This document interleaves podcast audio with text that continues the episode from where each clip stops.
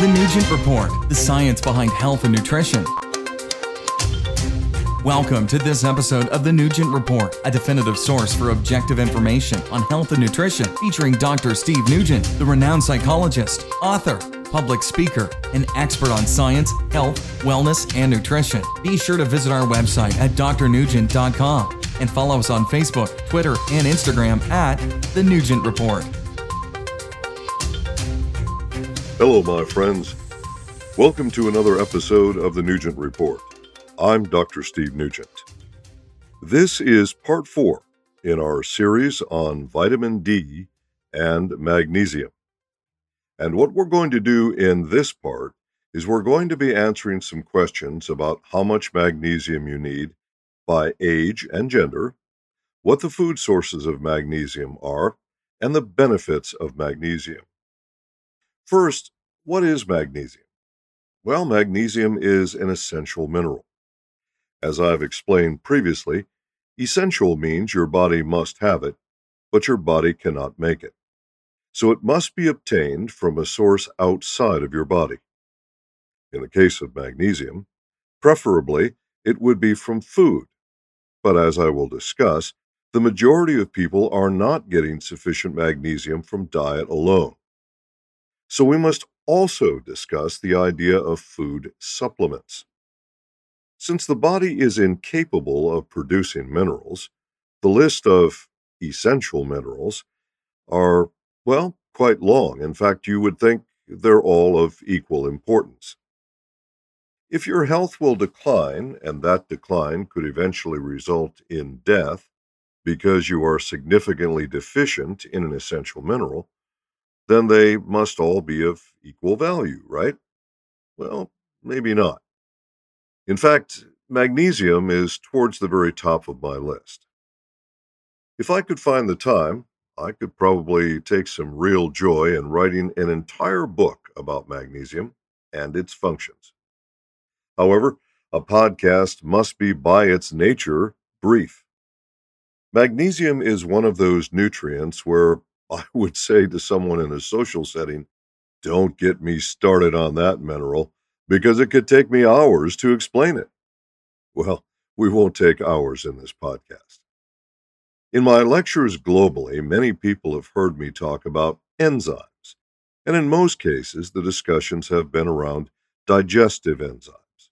However, there are thousands of enzymes, and only a small number of them have anything to do with digestion. Remembering my statement that no nutrient is an island unto itself, magnesium is one of those prime examples. Magnesium is an essential cofactor in at least 300 different enzyme systems. The systems regulate a very wide range of crucial functions in the body, some of which we will cover in the next few minutes. Magnesium is an intracellular mineral. That means it functions inside of cells, not just in serum or blood. So, as an intracellular mineral, it's essential for really an astounding number of biochemical reactions in your body. And we may only be able to touch on the surface of those in this podcast. The majority of people that I've interacted with, and more than 40 countries, seem to have their understanding of magnesium generally limited to calcium utilization. There are a few exceptions, of course, however, it's rare to find someone who understands the broad range of functions of this incredibly important mineral. Throughout my career, every time I've recommended magnesium, the first and literally knee jerk reaction that I'll get will be something to the effect of, but I take a calcium magnesium product, or there's calcium magnesium in my multiple vitamin. Then I have to explain to them that calcium will use up whatever magnesium it requires for transport, and if you require additional magnesium for specific functions, a calcium magnesium supplement will typically not do the job. It's absolutely true that calcium ions cannot be transported without magnesium, and therefore, magnesium is as important for bone health as calcium is. In fact, there are some experts who are telling us that the modern diet provides too much calcium. I know you haven't heard that before, but they're telling us that the modern diet is giving us far too much calcium for many people and far too little magnesium.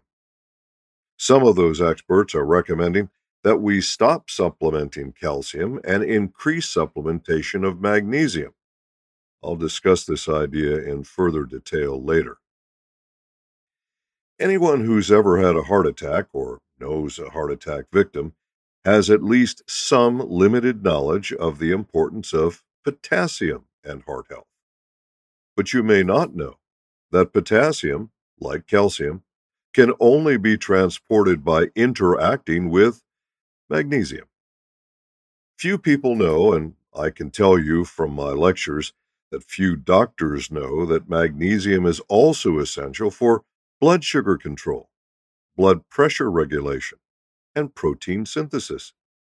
Yes, normal, healthy levels of blood sugar and blood pressure are both impacted and are significantly dependent on the presence of magnesium.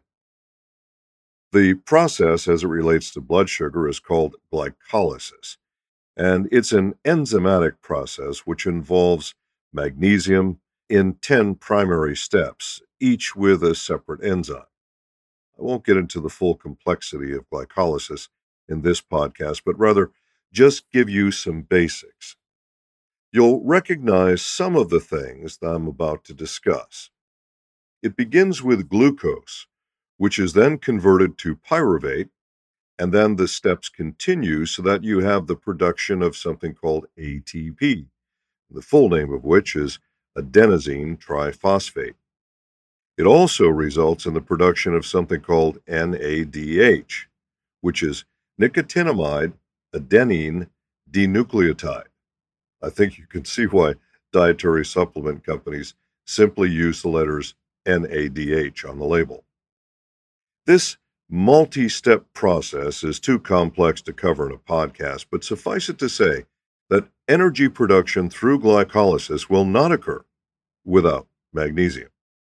Yes, the very same mineral required for relaxation and sleep is also required to produce energy.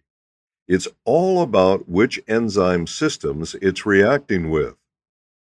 Magnesium is also essential for fighting oxidative stress because it's part of the essential process of your body to produce its own glutathione.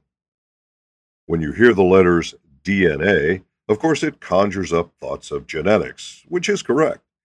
But you may not know that magnesium is required for its production. In fact, magnesium is required for the synthesis of both DNA deoxyribonucleic acid, and RNA, that's ribonucleic acid. Magnesium is also vital for muscle functions. The most important muscle of your body, obviously, is your heart muscle. Because magnesium is required for nervous system function, it is also essential for the regulation of your heart rhythm. Sometimes arrhythmia or the heart beating out of rhythm, means that you have a deficiency in magnesium, but that is not always the case. There's a caution here for everyone. Arrhythmia can be caused by a number of different factors. So if you're experiencing irregular heartbeat, contact your physician right away. Don't fool around with this. Get an expert opinion and the appropriate tests as quickly as possible. What about muscle cramps? Well, again, most people think calcium first. Calcium causes your muscles to contract, and magnesium causes your muscles to relax. Very often, muscle spasms and muscle cramping is due to having insufficient magnesium in the muscle. Adding more calcium for the cramps may actually make things worse. Remember the previous discussion on blood tests with magnesium. Although serum calcium is an accurate way to evaluate your calcium levels, serum magnesium is typically not. It has been my experience in working with physicians for decades that many of them had no idea how crucial magnesium was, or that patients in particular situations required supplemental magnesium because they relied on serum magnesium as their only gauge, which almost always shows normal since only 1% of your body's total magnesium is in your blood. This goes back to one of my earlier questions in the series of episodes. When someone is showing a deficiency on vitamin D, do they really need magnesium supplementation? It's been my experience that they often do. On drnugent.com, you will find the tables you need for reference. The daily requirements from the Food Nutrition Board, or FNB, of the American National Academies and the food sources from the U.S. Department of Agriculture, better known as the USDA. Magnesium is required at every age, and as you will see from the reference charts on this website, there are some pretty significant increases in magnesium required at certain ages. Starting with the minimum requirement for infants up to six months old of 30 milligrams daily, by the time a person reaches the age of 31, males require a minimum of 420 milligrams and females 320 milligrams. As I've mentioned before, generally, not always, males require higher levels of most nutrients than females. If you're pregnant or nursing, you will want to consult the chart because that differs not only between those two factors, but also with age and those two factors. As I always say, the best way to get your nutrition is from food. That, after all, is the way your body was designed. However, as we've already established, the modern diet often provides less than adequate levels of various nutrients, and that's why we turn to food supplements. On drnugent.com, you will see a chart of common food sources for magnesium provided by the National Institutes of Health. How you adjust your personal diet and the choices you make is entirely up to you. But if you're getting less than adequate levels of magnesium from your dietary choices, you need to start supplementing magnesium right away. Depending on which source you consult, you may see authors that say as few as 48% of people, or as many as 70% of the population, are getting less than adequate levels of magnesium from diet alone. The reason these numbers vary so much is because of the way they're making their comparisons. Suffice it to say, the majority of people are probably not getting sufficient magnesium from diet alone. My experience from using RBC magnesium as well as serum magnesium, is that the numbers lean closer to the 70% mark, but we're not going to split hairs in this podcast. I've provided you with the information regarding the minimum daily requirements and the food sources. So now the rest is up to you. Ensure that you get the appropriate tests. If you're experiencing any symptoms, such as heart arrhythmia, make sure that you see your physician and get the appropriate tests. Don't fool around with this, my friends. Your health is your most valuable thing. Thanks for listening to this episode of the Nugent Report. Until next time, be safe, be sensible, and be objective. Thanks for listening to this episode of The Nugent Report. Visit our website at drnugent.com for more objective facts about health and nutrition and email your questions and feedback to info at drnugent.com. Be sure to follow us on Facebook, Twitter, and Instagram at The Nugent Report. Stay informed, get the facts with The Nugent Report.